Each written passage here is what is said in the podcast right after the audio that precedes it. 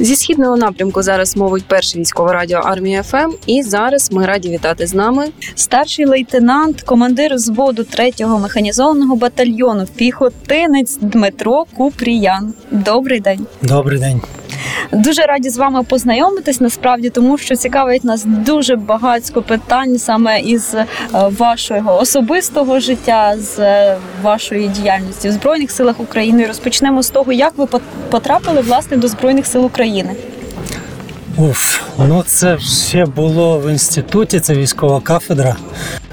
Так і потрапив. У 15-му році мене подзвонили з військкомата, запросили в військкомат, казали, приходьте, прийшли, там якісь курси були, потім вже подзвонили, сказали, все, будемо служити, приходь.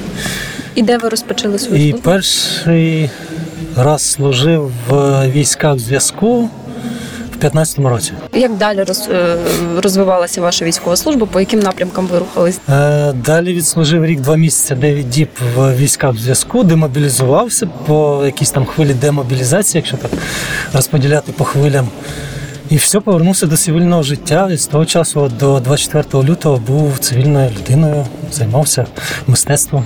А як для вас розпочалося 24 лютого 22 року? 6 ранку. Чомусь прокинувся, я навіть не пам'ятаю, чому. Прокинувся, вийшов на балкон, прочитав новини, подзвонив батькам. Мені подзвонили одразу з військкомата, я прийшов, чи приїхав, вже не пам'ятаю, до військкомата, він поруч. І все. І якось був розподіл, і куди ви потрапили? Спочатку 10 місяців, рівно 10 місяців служив в військкоматі, в рота охорони. Потім перевели в 30-ту бригаду. Давайте ще поговоримо про те, які події за ці більше року, від початку широкомасштабного вторгнення, вам запам'яталися найбільше? Можливо, на полі бою якась ситуація вам запам'яталася? Взагалі запам'ятовується кожен штурм, на котрий ми йдемо, тобто ми штурмовики. Так, самий перший обстріл запам'ятався в Києві, ми під нього потрапили, поруч він був, зовсім поруч. І які відчуття тоді були? Я до того їздив на Донбас, тому приблизно знав, як це все відбувається і що робити, власне. Тому просто ми стояли на охороні військкомата, попадали, сховались разом з іншими хлопцями, котрі просто дивились на мене, що я роблю, і вони робили те саме. А в Києві було страшніше, ніж зараз на Донеччині? Чи це те, що не можна порівнювати? Це важко порівнювати. В Києві весь час безпека, потім може бути десь щось небезпечне. А тут навпаки, весь час небезпека, потім відвели на ротацію якусь там чи ще відпочинок, і там безпечно вроді. А оскільки ви командир взводу, як взагалі у вас в підрозділі відбувається можливо якась злагодженість, як ви гуртуєте свій підрозділ? Саме головне злагодження у нас відбувається якраз на відведенні, коли ми там якісь спільні навчання проводимо. Навіть спільне житло разом – це вже якесь злагодження. Там приготувати їжу – це теж злагодження. А морально ви своїх підлеглих налаштовуєте перед кожним завданням, перед кожним виходом? Чи у вас нема такої традиції? Це така поступова, постійна робота. Не можна людині сказати, що ми підемо в бій. А чи брали ви участь безпосередньо у штурмах і як це відбувалося? В штурмах якраз і брав. Це наша ми штурмовики, основна діяльність.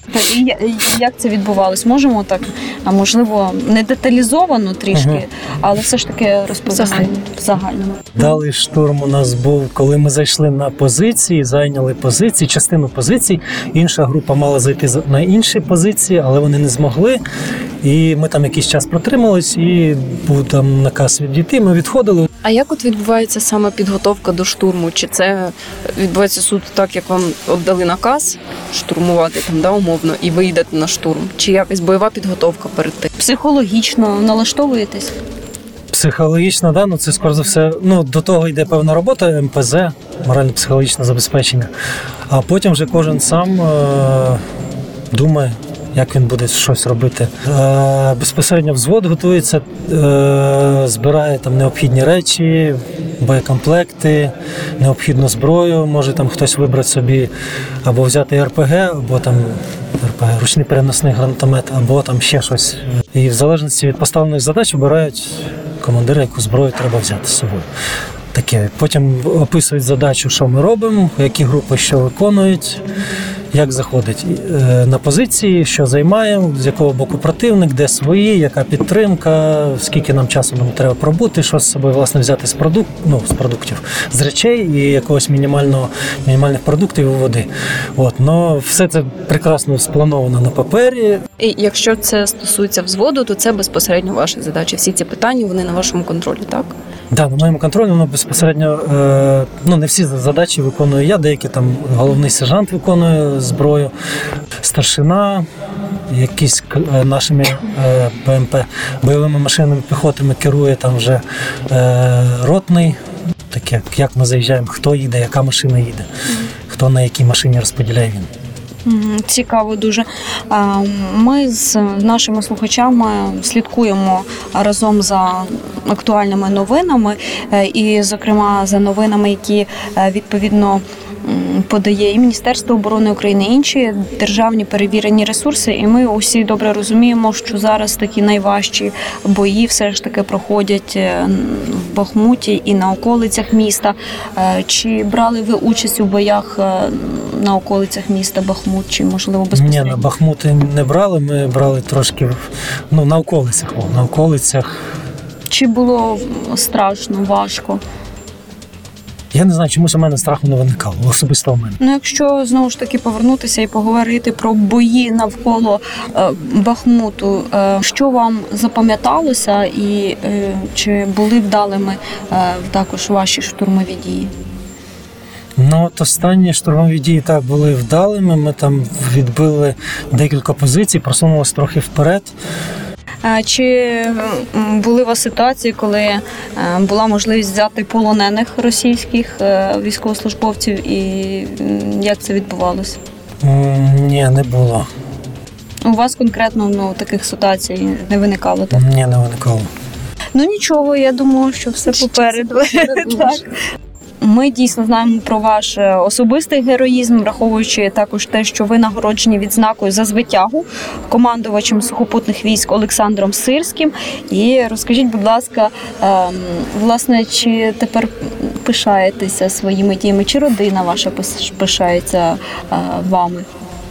Нагородили так нещодавно, тому ще навіть не знаю, не оцінив цієї сторони. Якщо в командуванні значило супер добре.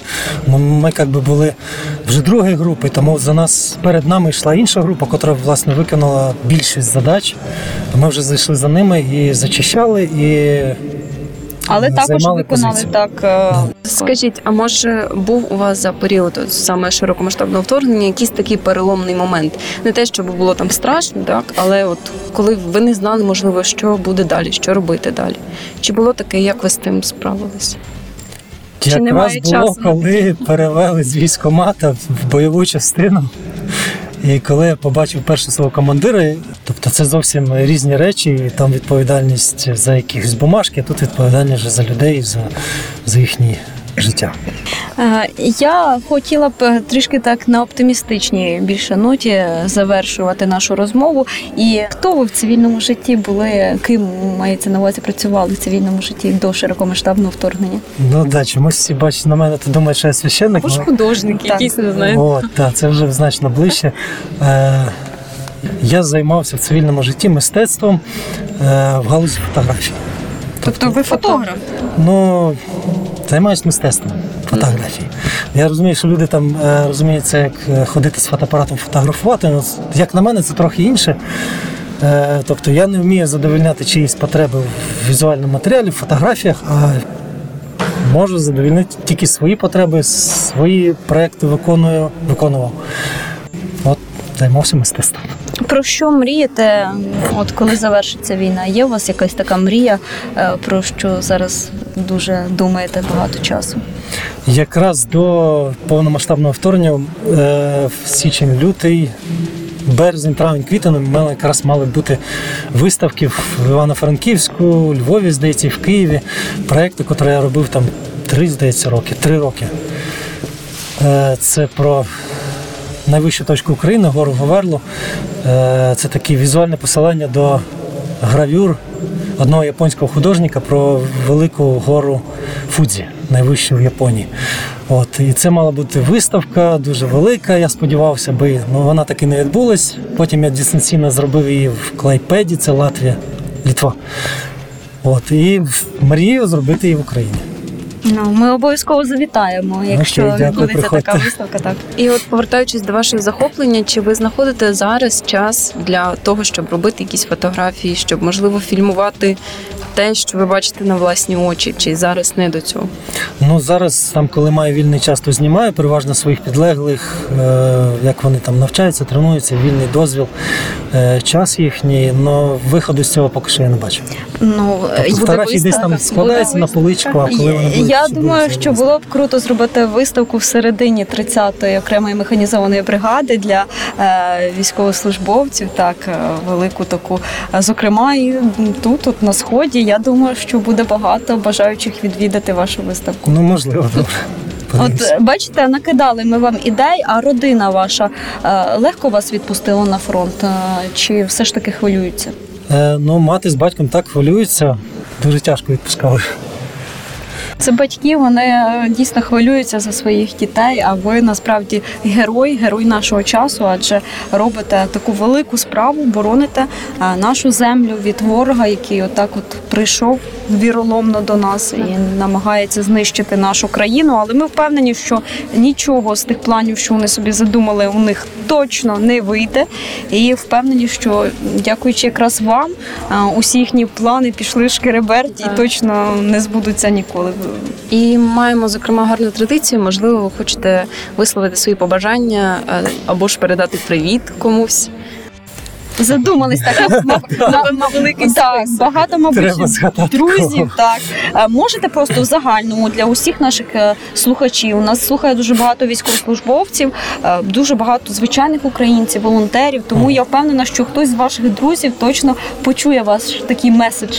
Ну да, є друзі, котрі, власне, зараз продовжують займатися тим, чим ми займалися, яким там мистецтвом, високими поезіями, високими матеріями, всім таким прочим. Но як на мене, от якщо не ми зараз це все зробимо, якщо не ми зараз відіб'ємо цю агресію, то в майбутньому це мають бути наші діти. Тому, ну, от, якщо коротко сказати цю фразу, якщо не ми зараз, то потім наші діти.